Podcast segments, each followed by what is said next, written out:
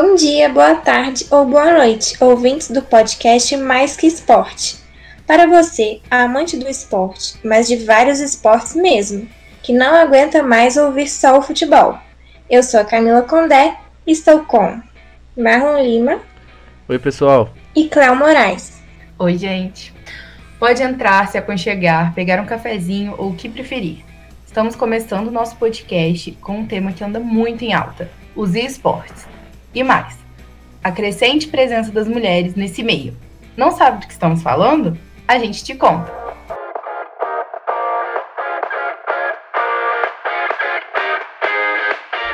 Os esportes são competições de jogos eletrônicos com toda a estrutura profissional de uma competição. Atletas, treinadores, prêmios e audiência. Surgiu nos Estados Unidos na década de 70 em um campeonato entre os estudantes da Universidade de Stanford. O evento se chamava Olimpíadas Intergalácticas de Space War e tinha como prêmio um ano de assinatura da revista Rolling Stones. Geralmente são transmitidos em plataformas de streaming online e contam com a participação de grande parte do público gamer. A última edição da pesquisa Game Brasil, publicada em 2020, mostrou que 65% dos jogadores praticam ou assistem a esportes.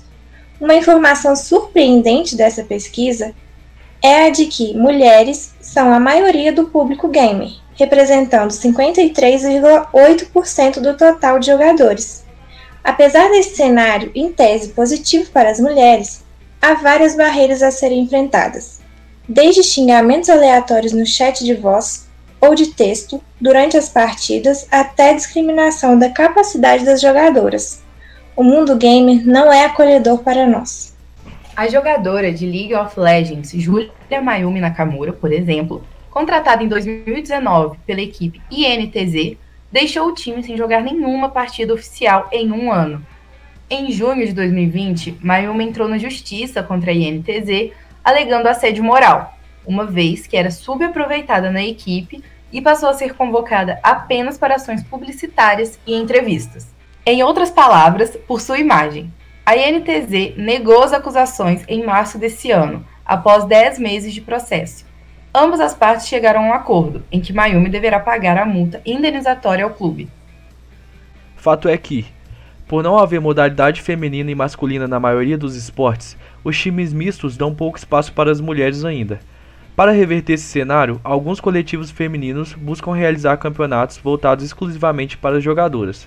No mês passado, por exemplo, o projeto Valkyrias organizou um torneio só com mulheres, juntamente com a desenvolvedora de jogos PUBG Mobile, com a premiação total de R$48 mil.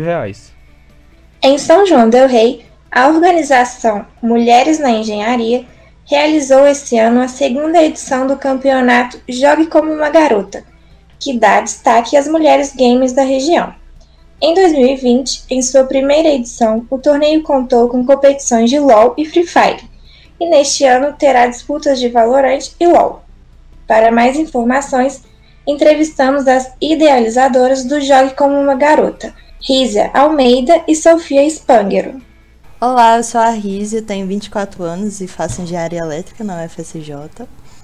Oi, eu sou a Sofia, eu tenho 22 anos e eu também estudo Engenharia Elétrica na UFSJ. Nós somos do WIE.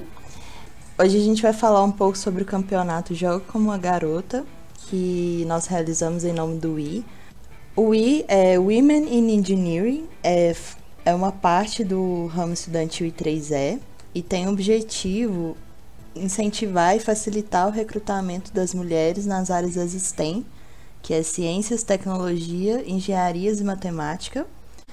Mas a gente também faz vários eventos de caráter humanitário ou eventos em geral com essa temática de sempre incluir as mulheres.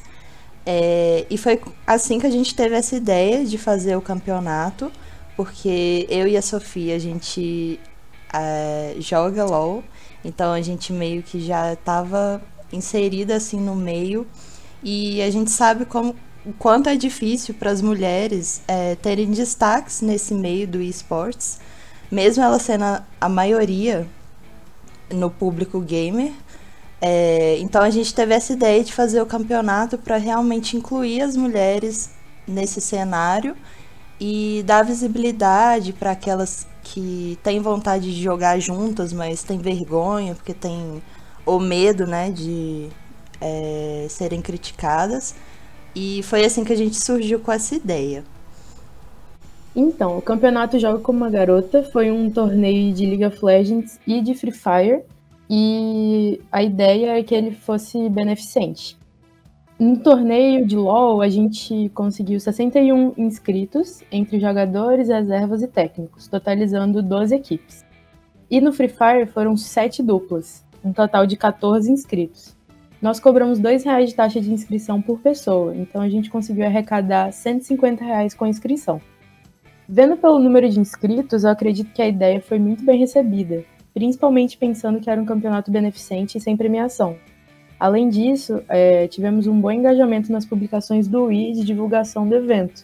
Conseguimos retweets de projetos e streamers de cenários de jogos, o que ajudou o WIE a alcançar um público diferente do que a gente está acostumado, que é o público da UFSJ, da faculdade, da engenharia e tudo mais. Nós fizemos a transmissão da final do campeonato de LoL e a gente também conseguiu algumas visualizações lá, e durante a transmissão a gente conseguiu arrecadar R$270. Então, somando tudo, a gente conseguiu arrecadar um total de R$420. E desse total, a gente deu a chance da equipe vencedora escolher uma das 3 instituições para esse valor ser arrecadado. E tanto a equipe do Free Fire quanto a do LoL escolheram a Mães da Favela, que é uma instituição do Rio de Janeiro que trabalha com mães solo, que moram na favela, dando cestas básicas ou vale alimentação, as cestas digitais, principalmente nesse período, né, da pandemia, que elas estão sem trabalho e precisam de apoio. Então, mais uma vez, a gente conseguiu unir aí tanto o nosso projeto quanto a causa das mulheres. E para esse ano, o WIE está organizando um outro evento de jogos em parceria com o WIE da UFJF, lá de Juiz de Fora, e vai ser dos jogos Valorant e League of Legends.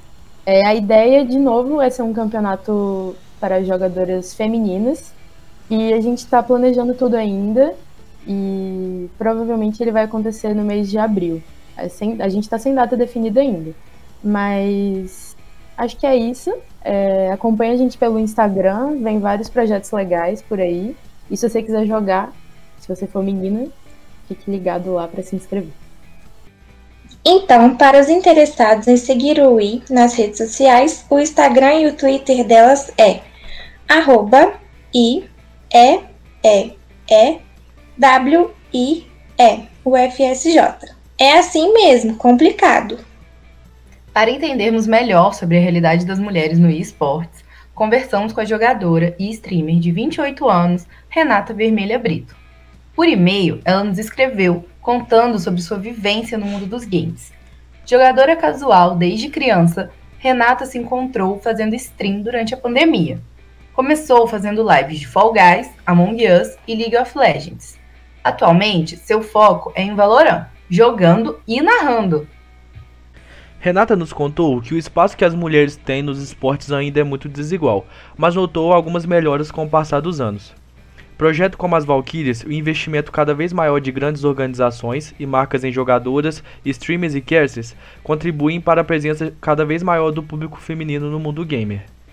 Perguntamos também se sua capacidade já foi questionada enquanto jogava só por ser mulher, ao que Renata respondeu que sim, todos os dias, principalmente nos jogos de FPS, ou tiro em primeira pessoa. Há 10 anos já era assim, e agora que voltou a jogar Valorant, parece que nada mudou, ela nos diz. E aqui eu abro aspas. Muitas vezes eu prefiro não falar no chat de voz do jogo para ninguém prestar atenção que sou mulher, apesar do nick feminino vermelha. Fecha aspas. Agora, o Mais Que Esporte indica.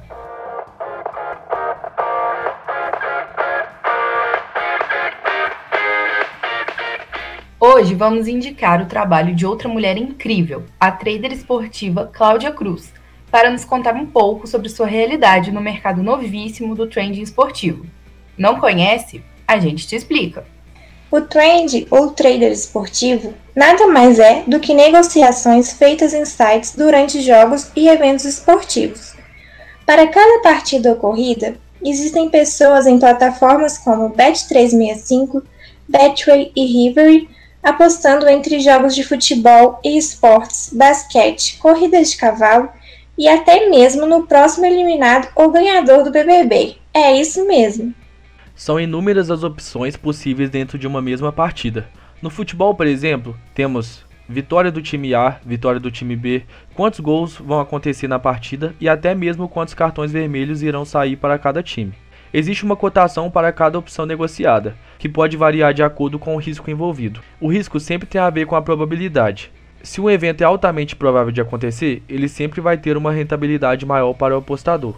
Usando o Big Brother como exemplo, hoje, os multiplicadores das jogadoras Poca e Thaís estavam entre 57 e 60, ou seja, se você apostar R$1, tem um retorno de R$60, enquanto os multiplicadores da Juliette estão em 1,33, pois a probabilidade de Juliette vencer o game é muito grande. Cláudia, mais conhecida como Cacau, deixou sua carreira de marketing digital para viver deste mercado. Eu conheci o trader esportivo através de um Stories, porque eu já trabalhava com marketing digital há 3 anos, e através de um Stories eu vi como ganhar dinheiro com futebol. Aquilo não me interessou, eu passei para frente o Stories. Aí depois apareceu um colega falando que dava para ganhar dinheiro com isso. Eu também não coloquei muita fé, mas aí a minha esposa iniciou com uma banca de R$100, e eu não achava que aquilo era possível porque ela não tinha retornos grandes. Ela tinha retorno, mas retorno pequeno, porque ela entrava com valores pequenos porque ela tinha medo de operar. Então ela ia só ali na brincadeira. E passou, eu continuei com o meu trabalho do marketing digital, até que eu vi um outro Stories de patrocinados no Instagram. E aí eu falei, calma aí, eu vou parar para olhar isso melhor, porque tá me interessando. E aí eu sempre gostei de futebol, né? Não é um mercado só pra quem gosta, é pra qualquer pessoa. Mas como eu sempre gostei, eu me identifiquei. E aí eu comecei a arriscar, e na primeira semana que eu iniciei, eu fiz R$600, com uma banca de 100. Então aquilo me fez crescer o olho, né? Foi quando eu comecei realmente a levar mais a sério esse mercado, e estamos aí até hoje. Olha, preconceito, a gente sempre sofre na questão de pessoas desacreditarem na gente. Ainda mais por ser mulher, tudo. A predominância nesse mercado é masculina, né? Por ser futebol. Então eu sofri muito preconceito nesse lado dos homens mesmo, diminuírem, desmerecerem o meu trabalho. Por ser mulher, eles acharem que seria furada ou perca de tempo. Mas assim, da sociedade em si, nunca tive. Foi mais essa questão dos homens mesmo, pela questão da predominância ser deles, do mercado. Mas assim, desde que eu iniciei nesse mercado, eu comecei a ver mais mulheres se destacando, tanto que eu tenho um número grande de alunas mulheres que têm resultados, que já têm vivido do trader, então elas estão conseguindo quebrar essas barreiras entre elas, né? Pela questão do preconceito, das pessoas, dos homens. Então assim, graças a Deus, desde que eu entrei eu tenho visto muitas mulheres nisso, mas antes de começar com esse mercado eu não vi nenhuma. Então eu acredito e considero que eu sou a primeira mulher a meio que quebrar essas barreiras dentro do mercado. E sobre questionar a minha capacidade, nunca. Na verdade, diretamente a mim, nunca. Até porque eu sou um tipo de pessoa que eu não me apego a essas críticas de que eu não sou capaz, de que eu não vou conseguir, porque eu sou uma pessoa que, quando eu quero, eu vou lá e faço, e dificilmente eu entrego o negócio no meio do caminho. Eu vou até o fim para conseguir. Isso é uma coisa pra mim, tipo, é minha, meta minha, entendeu? Então, sobre questionar a minha capacidade diretamente a mim, isso nunca aconteceu. Olha, as preocupações para quem vai iniciar nesse mercado sendo mulher, eu vou ser bem franca, não é nem pela questão de ser mulher. A preocupação é aquela pessoa que quer ficar rica da noite pro dia, é aquela pessoa que tem uma conta para pagar no dia 10 de todo mês e ela entra dia 20 do mês anterior, achando que no dia 10 ela já vai ter o dinheiro daquela conta. Ela tá enganada, né? Então eu falo isso no geral, eu não falo sobre a mulher em si, porque A pessoa que é imediatista, que é gananciosa, a pessoa que entra nesse mercado querendo resultado rápido, ela infelizmente vai se frustrar, porque ela não tem emocional para isso, e aí ela vai almejar algo que está longe de acontecer e é onde ela vem a perder muito dinheiro. Então, sobre a mulher, eu acho que eu não consigo ter uma resposta clara. É mais sobre a sociedade em si. Entre vitórias e derrotas, avanços e retrocessos, não tem como negar que as mulheres já estão há muito tempo nos espaços dos esportes, até mesmo no mercado de trending esportivo. Agora é refletir, se somos maioria, por que ainda há tanta resistência em nos aceitarem?